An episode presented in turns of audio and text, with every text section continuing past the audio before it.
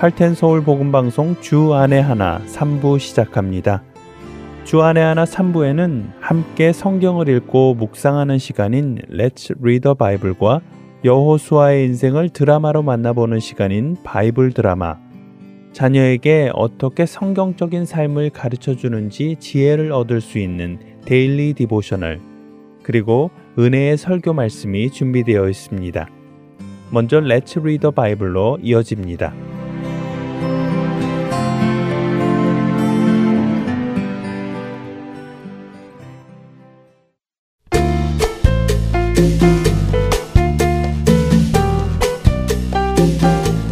애청자 여러분 안녕하세요. 레츠 리더 바이블 진행의 함혜진입니다.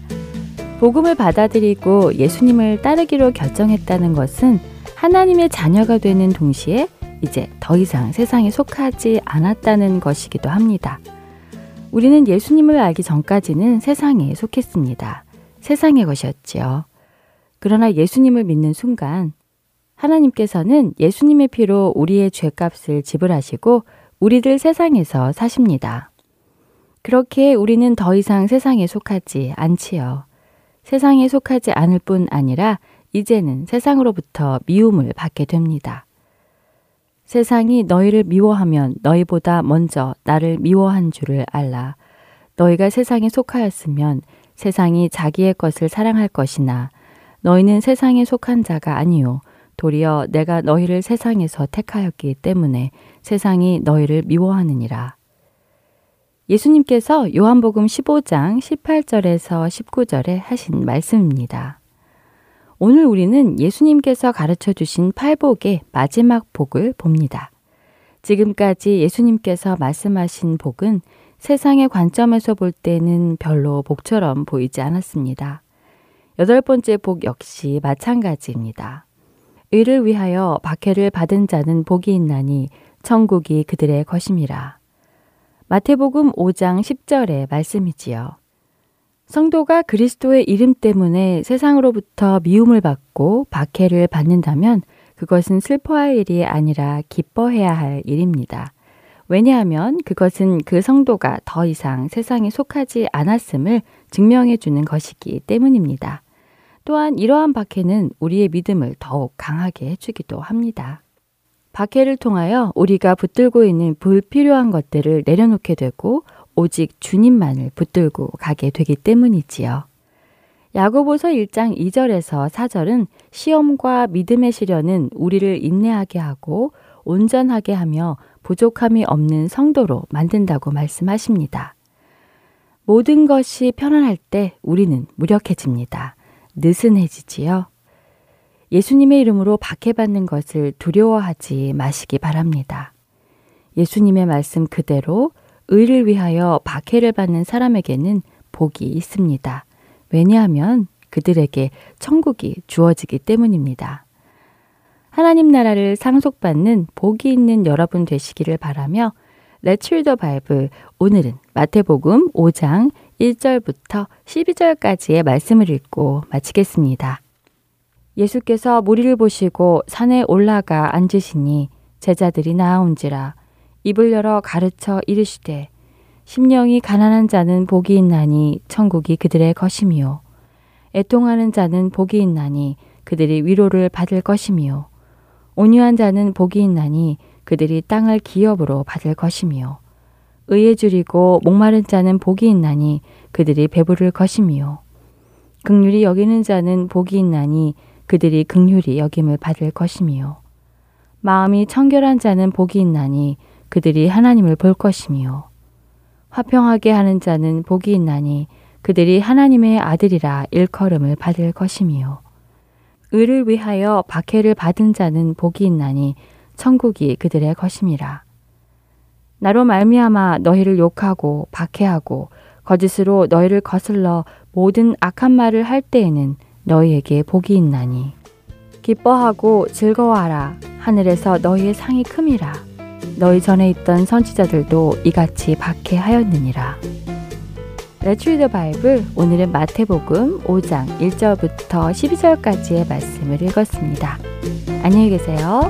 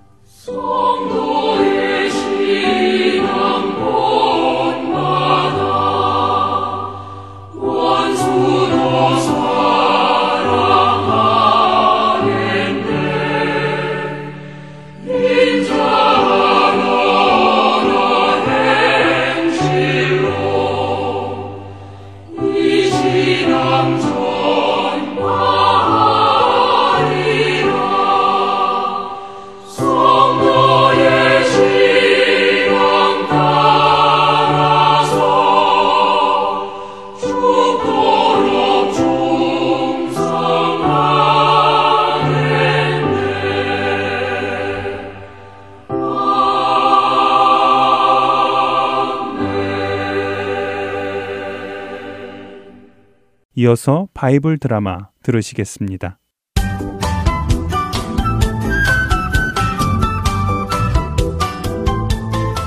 애청자 여러분 안녕하세요. 바이블 드라마 진행의 박은규입니다. 지난주까지 모세의 이야기를 마쳤습니다. 오늘부터는 새로운 인물 여호수아 편을 시작하겠습니다. 애굽에서 노예살이를 하던 이스라엘 백성들을 인도하여 가나안 땅으로 온 모세.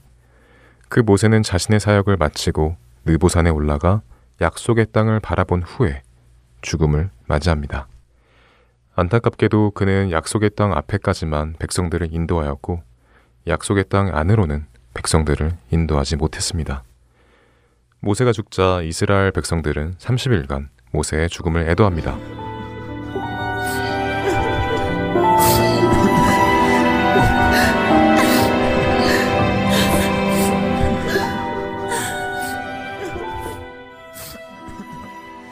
모세를 위한 애도가 끝나자 이제 새로운 인도자 여호수아에게 하나님께서 말씀하십니다.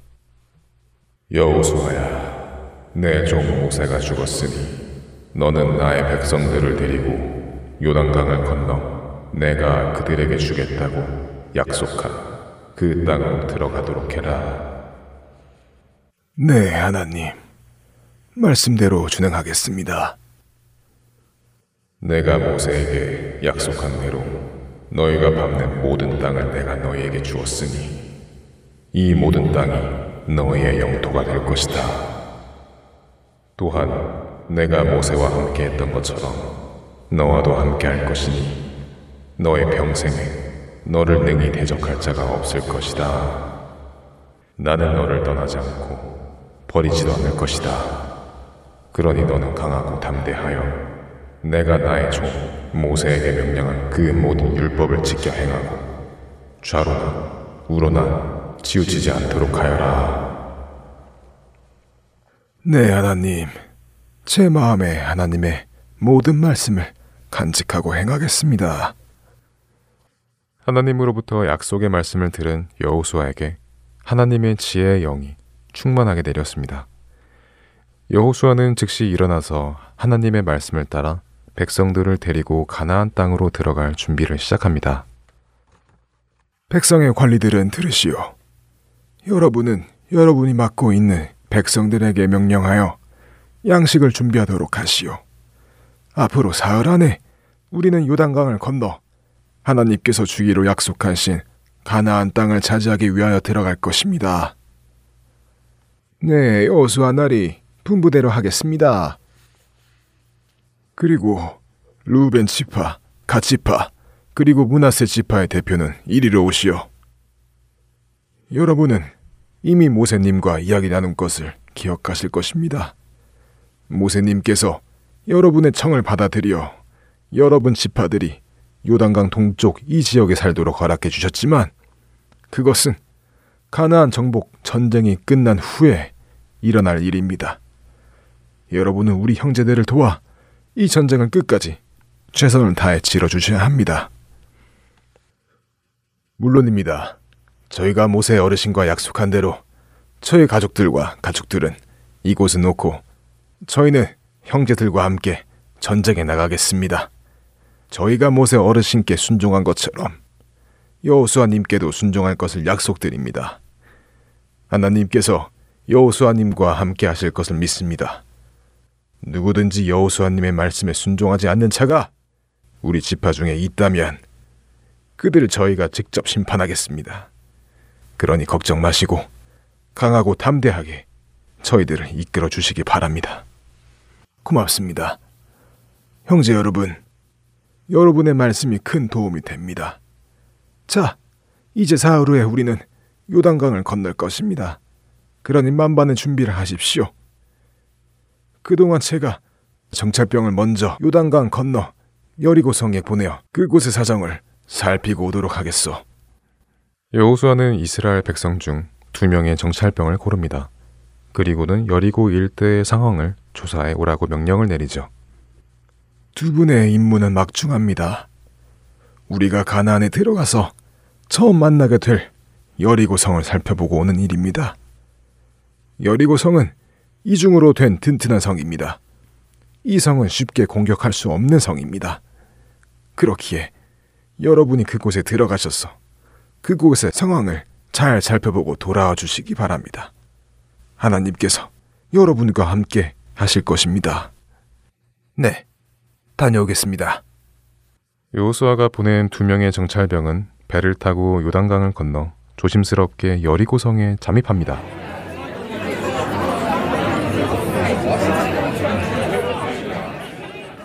사람들의 눈에 띄지 않게 주의해서 다니자고. 물론이지. 이곳 여리고에는 정말 사람들이 많군. 정말 소문대로 튼튼한 성이야. 그러게 말일세. 어떻게 이 튼튼한 성문을 열고 우리 민족에 공격할 수 있을까? 도무지 가능성이 없어 보이네. 음, 일단 밤도 늦었으니 저기 보이는 여관에 들어가서 쉬며 생각해 보자고.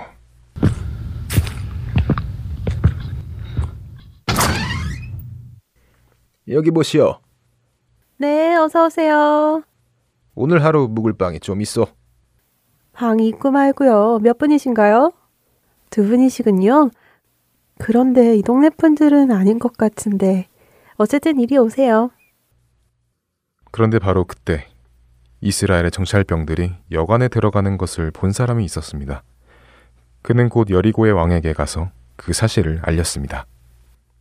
어, 오, 왕이시여, 그 큰일 났습니다. 어, 이스라엘 자손의 몇 사람이 이, 이 땅을 정탐하러 왔습니다. 몰래 여리고성에 정찰을 하기 위해 들어온 정찰병들. 그들의 모습을 본 여리고 사람은 그 사실을 여리고의 왕에게 알렸습니다. 이제 정찰병들은 어떻게 될까요?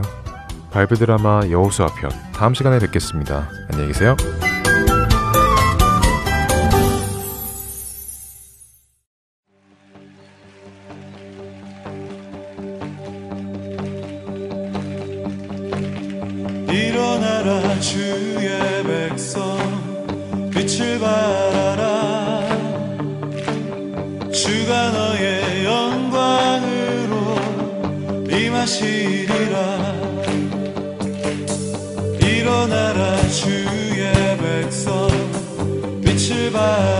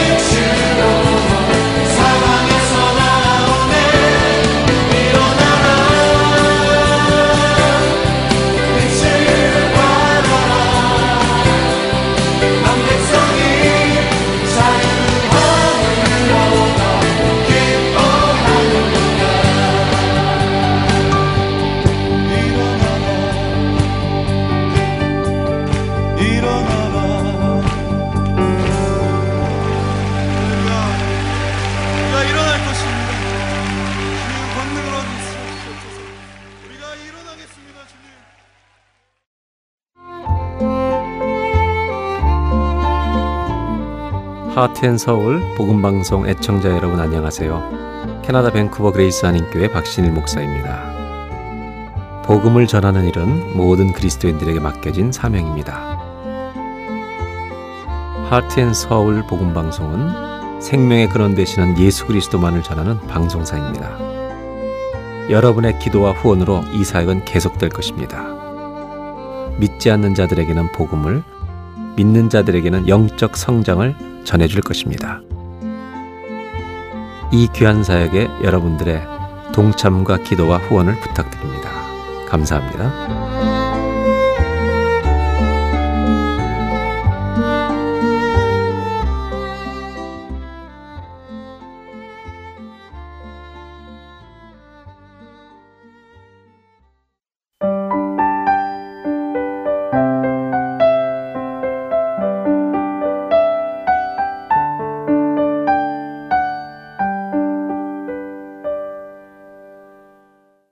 계속해서 Daily Devotional 보내드립니다.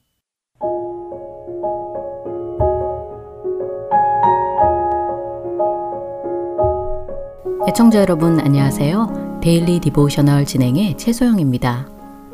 우리 자녀들은 어려운 상황이 닥칠지라도 하나님께서 모든 것을 주관하시며 우리와 함께 하시는 분이심을 믿고 있나요? 환란 중에 힘이 되시는 여호와를 경험하고 있는지요? 오늘은 이것에 대해 나누어 보고 함께 묵상하는 시간 되시길 바랍니다. 오늘 Daily Devotional의 제목은 Through It All입니다. 에이드는 아빠가 병에 걸려 심각한 상태라는 사실을 알고 놀란 모습으로 아빠를 바라보았습니다.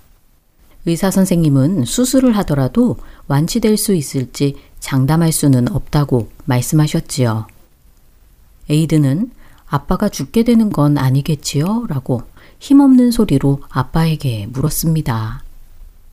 에이든의 말에 아빠는 바로 대답하지 못하셨지요.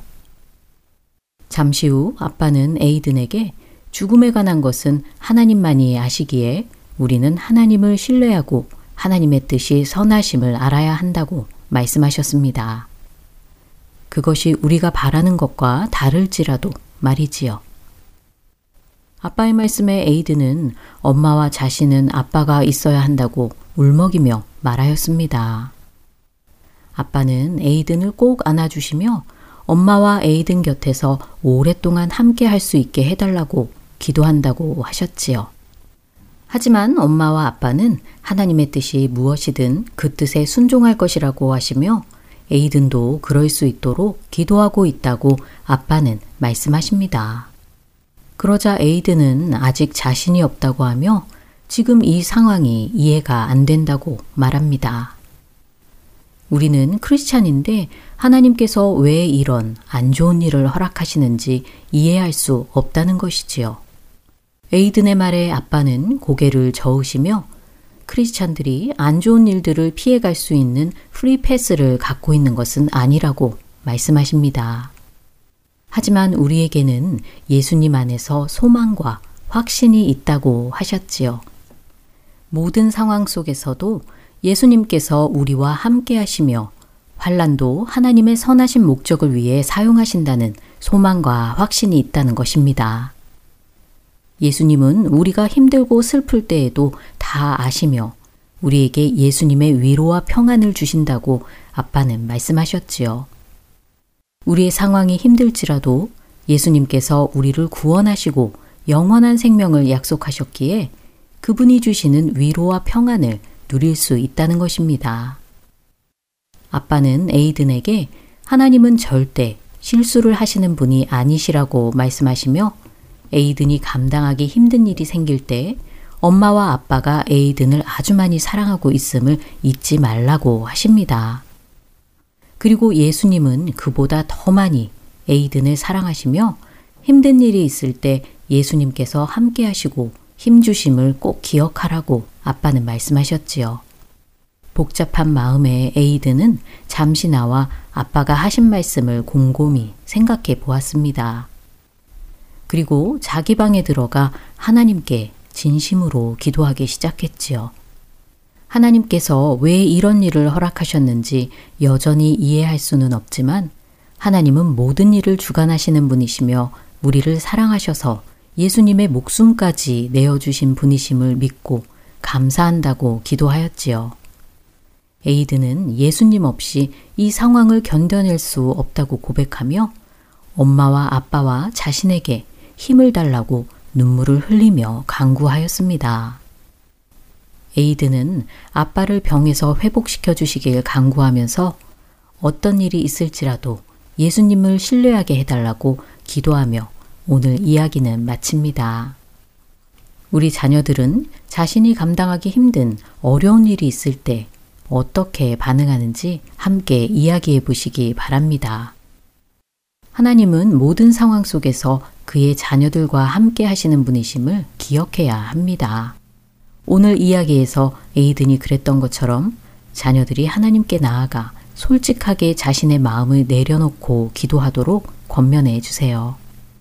하나님께서 왜 이런 일을 허락하셨는지 지금 이해할 수 없을지라도 우리와 함께 하시며 힘주시는 하나님을 믿고 신뢰해야 할 것입니다. 오늘 함께 묵상할 말씀은 시편 46편 1절 하나님은 우리의 피난처시요 힘이시니 환란 중에 만날 큰 도움이시라입니다. 모든 것을 주관하시고 다스리시는 하나님을 믿고 경험하여 상황을 두려워하지 않는 우리 자녀들 되길 소망하며 데일리 디보셔널 마칩니다. 안녕히 계세요.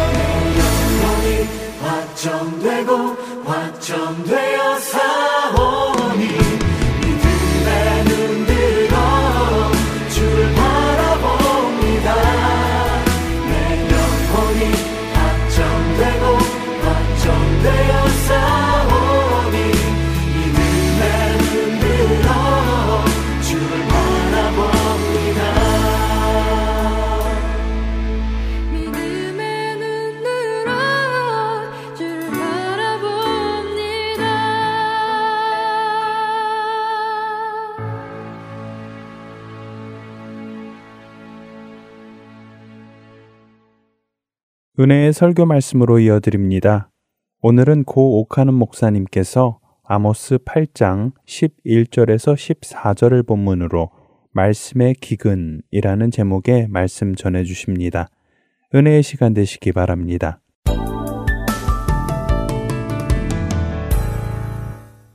아모스는 주전 700여 년 전, 그러니까 지금부터 약 2700여 년 전에 살았던 사람이고 또 이스라엘 왕국에서 선지자로 활약했던 사람입니다. 그런데 하나님께서 그를 통해서 놀라운 메시지를 하나 주셨습니다. 이스라엘 나라에 대기근이 다가오고 있다는 예언이었습니다. 그 기근의 내용이 11절에 나와 있죠. 보라, 날이 이르리라. 내가 기근을 땅에 보내리니 이 기근은 하나님이 보내는 기근입니다. 그리고 이 기근은 양식이 없어서 줄이는 기근도 아니요. 물이 없어서 목이 타는 기근이 아니라 다 같이요. 여호와의 말씀을 듣지 못한 기갈이라고 했습니다. 하나님의 말씀의 기근이 다가오는 것입니다. 그리고 이 기근은 얼마나 그 정도가 극심한지 사람들이 이 바다에서 저 바다까지 이스라엘 북, 북쪽에서 동쪽까지 말씀을 찾아 비틀거리며 돌아다녀도 한마디 말씀도 듣지 못하는 기근입니다. 그리고 그날에 원기왕성하고 아름다운 처녀들이나 힘이 넘치는 젊은 남자들이 말씀을 찾기 위해서 온 사방을 돌아다니다가 결국은 그 젊은이들도 지쳐서 피곤하여 쓰러질 만큼 하나님의 말씀을 도무지 얻을 수 없는 심각한 기근이라고 말씀합니다. 오늘 이 본문을 중심해서 한 가지씩 정리를 하면서 오늘을 사는 우리에게 하나님이 주시는 메시지가 무엇인가를 우리 모두가 함께 들으면서 생각해야 하겠습니다. 첫째로 말씀의 기근이 무엇을 의미하는 것인가를 먼저 우리는 정확하게 파악을 하는 것이 필요합니다. 말씀의 기근이 무엇입니까? 하나님의 백성인 이스라엘은 다른 민족에 비해서 특별히 구별되는 여러 가지가 있었는데 그 가운데서 이스라엘하고 다른 민족하고 무엇이 다르냐, 무엇이 구별되느냐 하고 물었을 때 그래도 무엇이 뭐냐 하고 우리가 먼저 지적해야 하는 것은 이스라엘 백성은 하나님의 말씀을 먹고 사는 백성이다 하는 말입니다. 모세를 통해서 이스라엘 백성에게 분명히 하나님이 선언하셨습니다. 너희는 떡으로만 사는 민족이 아니다. 이 일을 위하여 하나님께서는 선지자들을 시대마다 부지런히 보내주셨습니다. 하나님이 마음대로 택하셔서 그의 입에 말씀을 주시고 그 말씀을 이스라엘 백성에게 아침 저녁으로 외치게 했으며 귀를 가진 이스라엘 백성은 언제든지 그 말씀을 듣고 살 수 있는 입장에 놓여 있었습니다. 이런 의미에서 선지자들이야말로 이스라엘 백성에게는 말씀의 통로였고 어린아이의 젖줄이나 다름이 없었습니다. 이와 같은 이스라엘의 입장을 우리가 가만히 생각하면 말씀의 기근이란 무엇인가? 선지자가 끊어지는 것을 말합니다. 선지자는 하나님이 일으킵니다. 그리고 선지자에게 하나님이 가라고 명령합니다. 가라고 명령하면서 그 입에다 말씀을 담아줍니다. 선지자는 가서 그대로 전합니다. 돌멩이를 맞아도 그대로 전합니다. 멸시를 받아도 그대로 전합니다. 선지자들이 항상 등장해서 말씀을 외칠 때에는 말씀의 기근이 절대 찾아올 수가 없습니다. 그런데 하나님이 선지자들을 보내지 않는 암담한 상황이 찾아온 것입니다. 이것이 말씀의 기근입니다. 아버스가 예언한 대로 얼마 지나지 않아서 북이스라엘 왕국에는 무서운 말씀의 기근이 찾아왔습니다. 선지자들이 나타나지 않는 것입니다. 그리고 그들이 아수르의 멸망을 당하기 직후 또 직전 그들의 상황을 시편 74편 9절에 이렇게 표현하고 있습니다. 우리의 표적이 보이지 아니하고 선지자도 다시 없으며 이런 일이 얼마나 오래일는지 우리 중에 아는 자도 없나이다. 선지자도 없으며 선지자가 없는 말씀의 기근이 얼마나 오래 지속이 될지 우리 중에 정확하게 말을 하는 사람이 없나이다. 이 표현만 봐도 아모스가 예언한 그 말씀의 기근이 이스라엘을 얼마나 무섭게 덮쳤다는 것을 우리는 쉽게 알 수 있습니다. 선지자가 사라진 것입니다. 또 하나 말씀의 기근을 우리가 정리하려면 하나님의 말씀을 분별하는 영적인 감각이 둔해진 것을 말합니다. 아직 선지자는 외칠 수 있습니다. 손에는 성경 말씀 두루마리가 있을 수 있습니다. 그러나 마음이 둔해져서 들어도 무슨 말인지 모르는 거예요. 아무리 사자같이 외쳐도 그 말이 귀에 들어오지를 않는 거예요. 이것이 바로 말씀의 기근이라고 우리는 정의합니다. 이사야 6장 9절 하나님께서 말씀하신 그대로입니다. 너희가 들어도 깨닫지 못하고 보기는 보아도 알지 못한다 했는데 바로 이것이 말씀의 기근을 이야기합니다. 예수님이 오셔서 복음을 전하던 당시에 유대나라 지도자들이 바로 이와 같은 말씀의 기근에서 허덕였습니다. 주님이 하나님의 아들로서 찾아오셔서 그들의 귀에 대고 참 은은한 소리로 속삭여도 그들은 한마디도 알아듣지 못했고 우레와 같이 외쳐도 그 말씀이 그 마음을 치지 못할 만큼 그들의 영적인 상태는 캄캄한 암흑이었고 기머거리였습니다. 그래서 주님께서 자주 귀 있는 자는 들을지어다. 귀 있는 자는 들을지어다. 하고 경고하신 것을 우리는 기억합니다. 역사적으로 중세기 암흑 시대가 바로 영적으로 말씀을 듣지 못한 분한 시대였습니다. 성경을 신부들이 읽습니다. 라틴어로 된 성경책이 얼마든지 있었습니다마는 그 말씀을 깨닫는 자도 없고 그 말씀을 듣고 그 말씀을 통해 살아나는 자도 없었습니다. 온 천지가 하나님의 뜻을 이해하지 못하는 어두움에 쌓여 있었고 영적인 빈곤에 쌓여 있었습니다. 이것이 바로 영적 기근입니다. 여러분, 자, 선지자가 끊어지고 그 다음에 또 하나 무엇입니까? 말씀을 들어도 그 말씀을 깨닫지 못하는 둔감 현상이 일어납니다. 이것이 말씀의 기근입니다.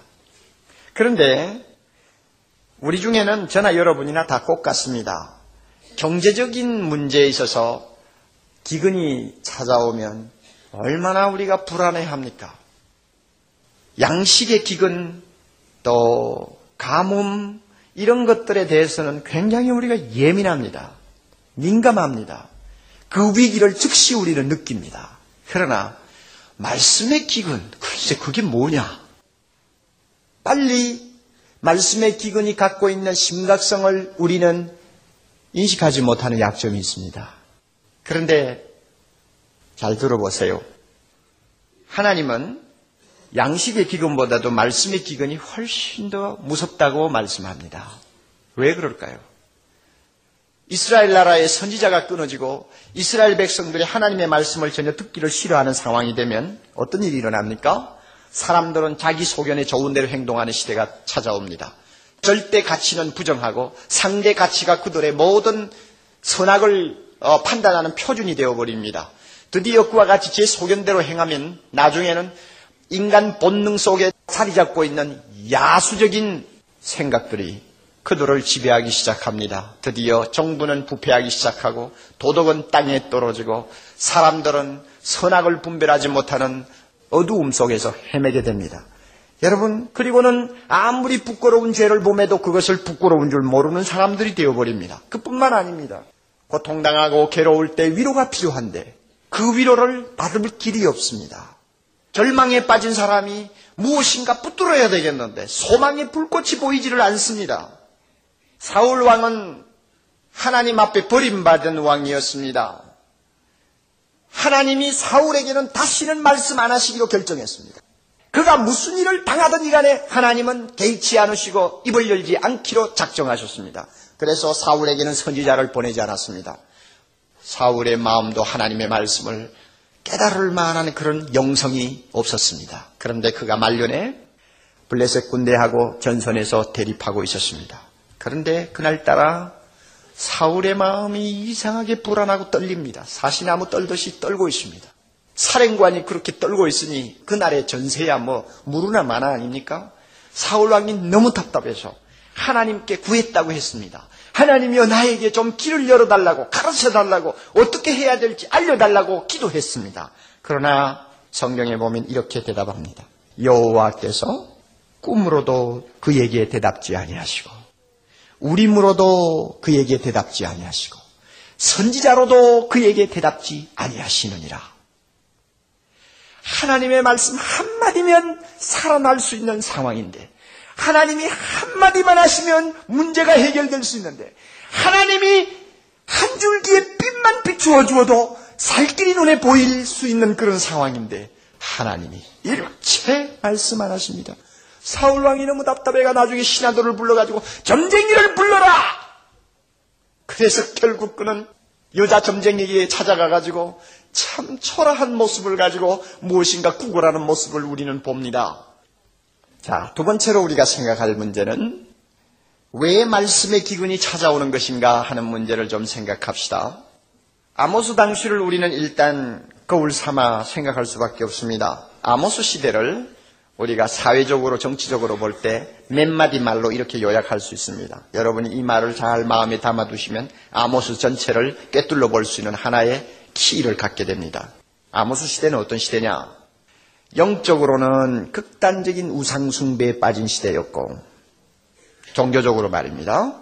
그 다음에 정치적으로는 유례 없는 부정부패가 판을 치는 시대였고 사회적으로는 상도덕이 무너지고 사치 풍조가 만연하고 성적 혼란이 일어난 시대였습니다. 상도덕이 땅에 떨어지고 무엇이 만연해요?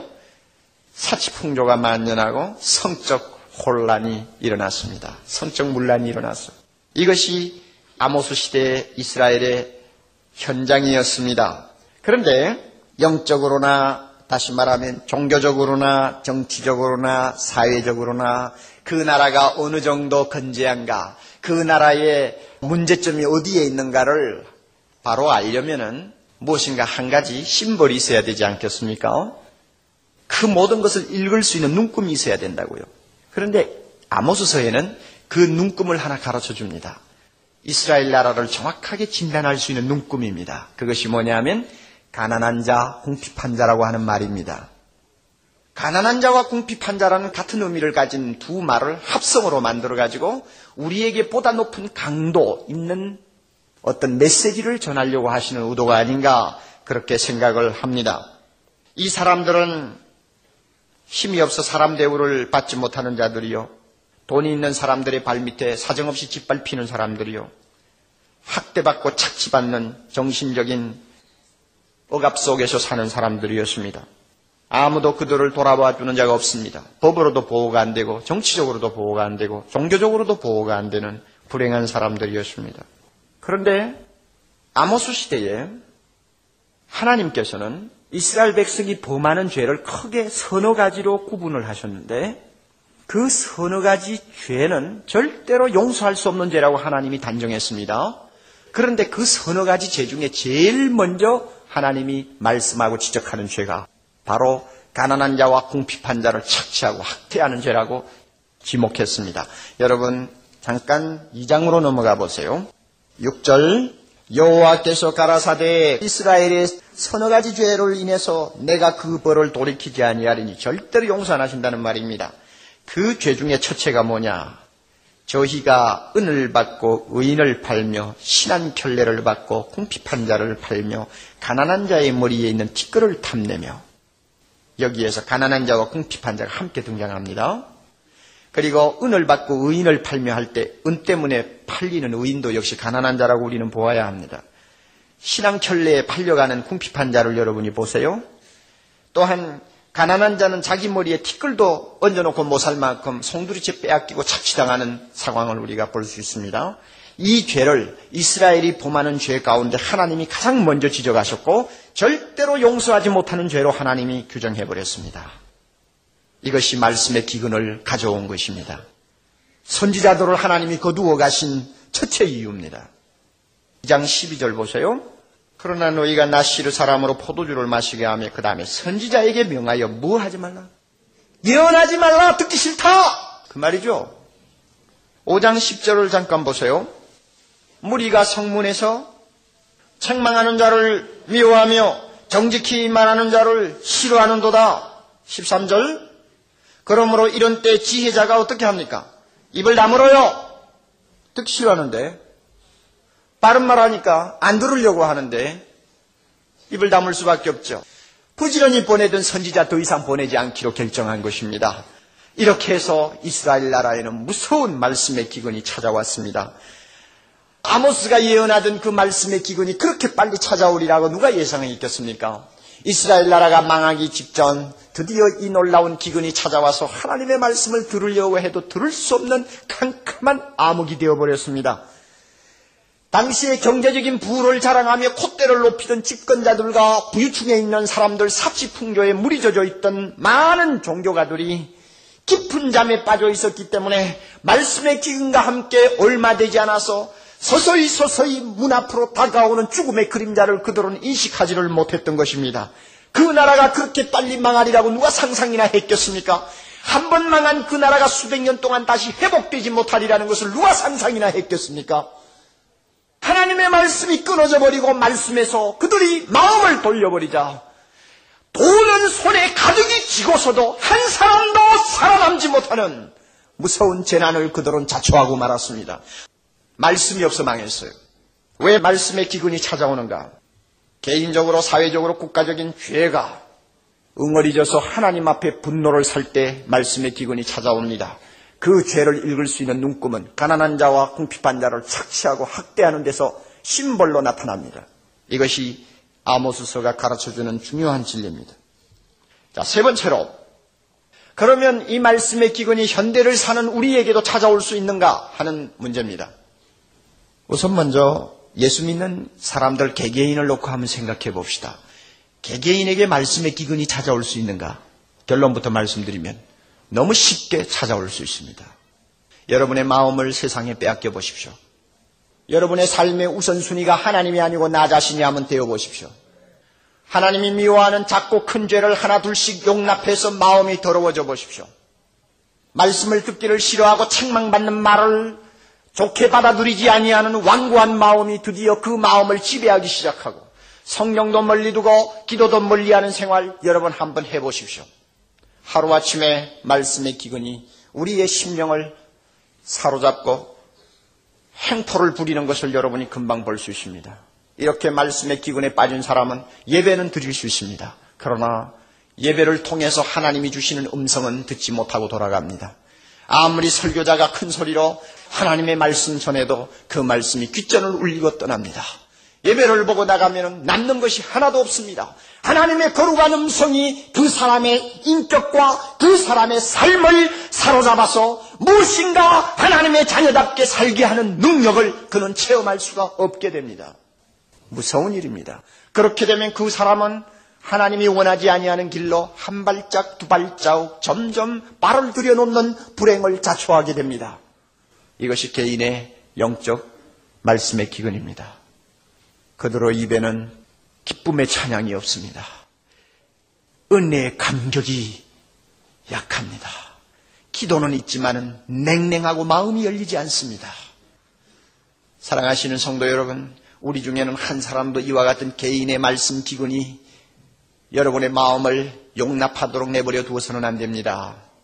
막아야 합니다. 철저하게 막아야 합니다. 우리는 하나님의 말씀 없이는 살지 못하는 거룩한 이스라엘 선민입니다. 하나님의 음성이 사라지면 사울처럼 비참한 존재가 된다는 걸 여러분이 아셔야 됩니다.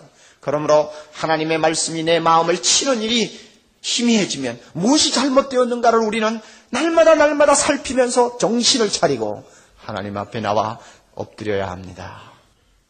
교회적으로 말씀의 기근이 찾아올 수 있습니다. 언제든지 찾아올 수 있습니다.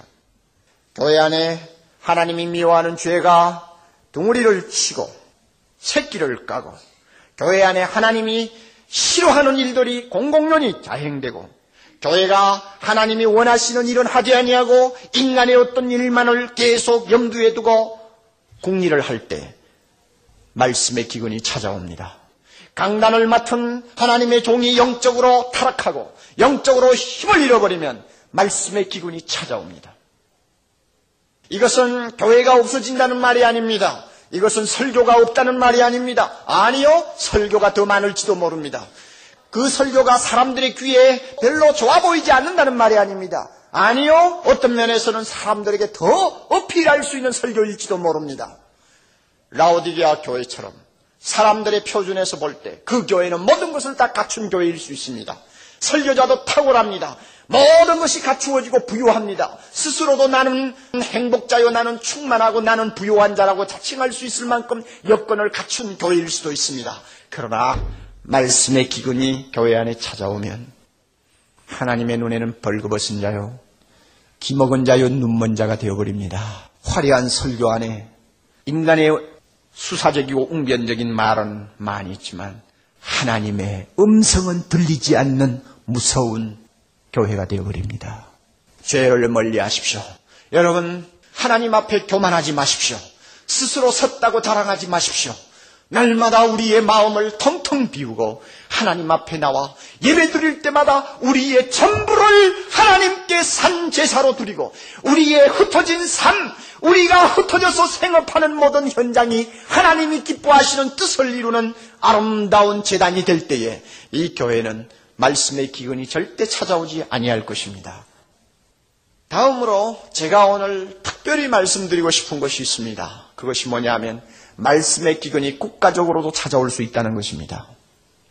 아무리 사회가 혼탁하다고 해도 그 안에 있는 교회가 아모스처럼 선지자의 역할을 잘 감당해서 하나님의 말씀을 바로 외치고 그 말씀대로 사는 모습을 보여주고 가난한 자와 궁핍한 자들을 싸매주고 그들이 와서 하나님 앞에 울부짖을 수 있는 마당을 마련해주고 이렇게 해서 교회가 모든 것을 포용하면서 치료할 수 있는 능력만 있다면 그 나라는 말씀의 기근이 절대로 찾아올 수가 없습니다. 사회도 악해지고 교회까지 함께 악해지면 국가적으로 말씀의 기근이 몰려옵니다. 이것은 상상하기조차도 어려운 무서운 재난입니다. 우리는 이것을 막아야 합니다. 끝으로 우리 잠깐 생각합시다. 어떻게 해야 합니까? 첫째로 교회는 공의의 하나님을 더 힘있게 선포해야 합니다. 불의와 타협하지 말아야 합니다. 공의의 하나님 선포하고 사회 악에 분명히 도전하고 공의의 하나님이 가르쳐 주시는 대로 실천하고 그래서 공의의 하나님이 이 사회 곳곳에서 눈에 보이도록 해야 합니다. 정치계에서 사회 각 분야에서 종교계에서 모든 분야에서 심지어 가난한 사람들의 세계에까지 공의의 하나님이 이 땅을 충만하게 해야 합니다. 이것이 우리가 해야 될 일입니다. 두 번째로 해야 할 것은 사랑의 하나님을 우리는 힘있게 선포해야 합니다. 사랑의 하나님을 우리는 이 세상 구석구석에 충만하게 채워야 합니다. 말만 떠들지 말고 우리의 삶을 통해 사랑을 실천하고 가난한 자, 궁핍한 자들을 우리가 포용하고 사랑을 보여줌으로써 사랑의 하나님이 우리 사회에 가득할 수 있도록 만들어야 합니다. 셋째는 새 사람을 만드는 운동을 계속 우리는 박차를 가해 실천해야 합니다. 여러분, 하나님의 말씀을 들을 수 있는 귀를 가진 사람을 많이 만들어내어야 합니다. 그래야만 이런 사람들이 많아질수록 말씀의 기가름을 당하는 위험을 우리는 감수할 수가 있습니다. 사회를 우리는 어떤 행동으로 개혁을 할 수는 없습니다. 그것은 제한된 것입니다. 그러나 한 사람을 바꿈으로 인해서 한 사람을 예수 그리스도의 십자가와 복음을 통해서 변화시킴으로 인해서 나타나는 개혁은 엄청난 것입니다. 이것을 우리가 소신껏 해야 합니다. 끝으로 어떻게 해야 합니까? 이제는 진지한 신앙의 자세를 가지고 하나님과 만나야 할 때가 되었습니다.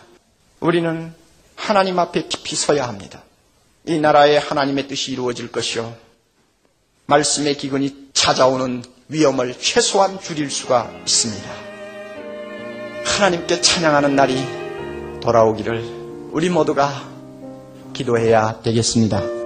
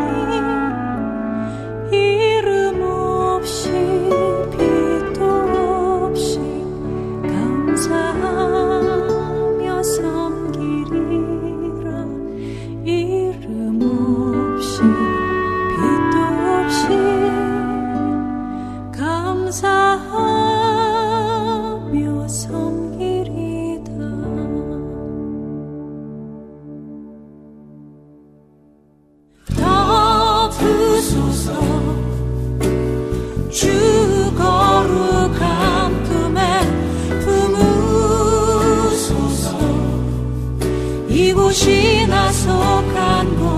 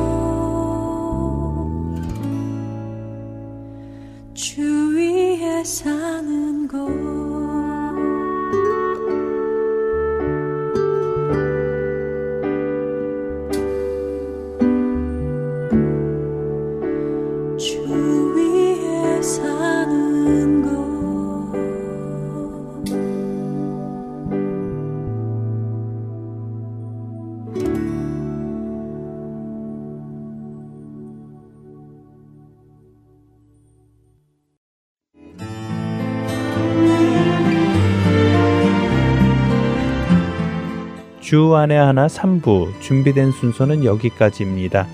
청취해주신 여러분들께 감사드립니다. 다음 주에 다시 뵙겠습니다. 안녕히 계세요.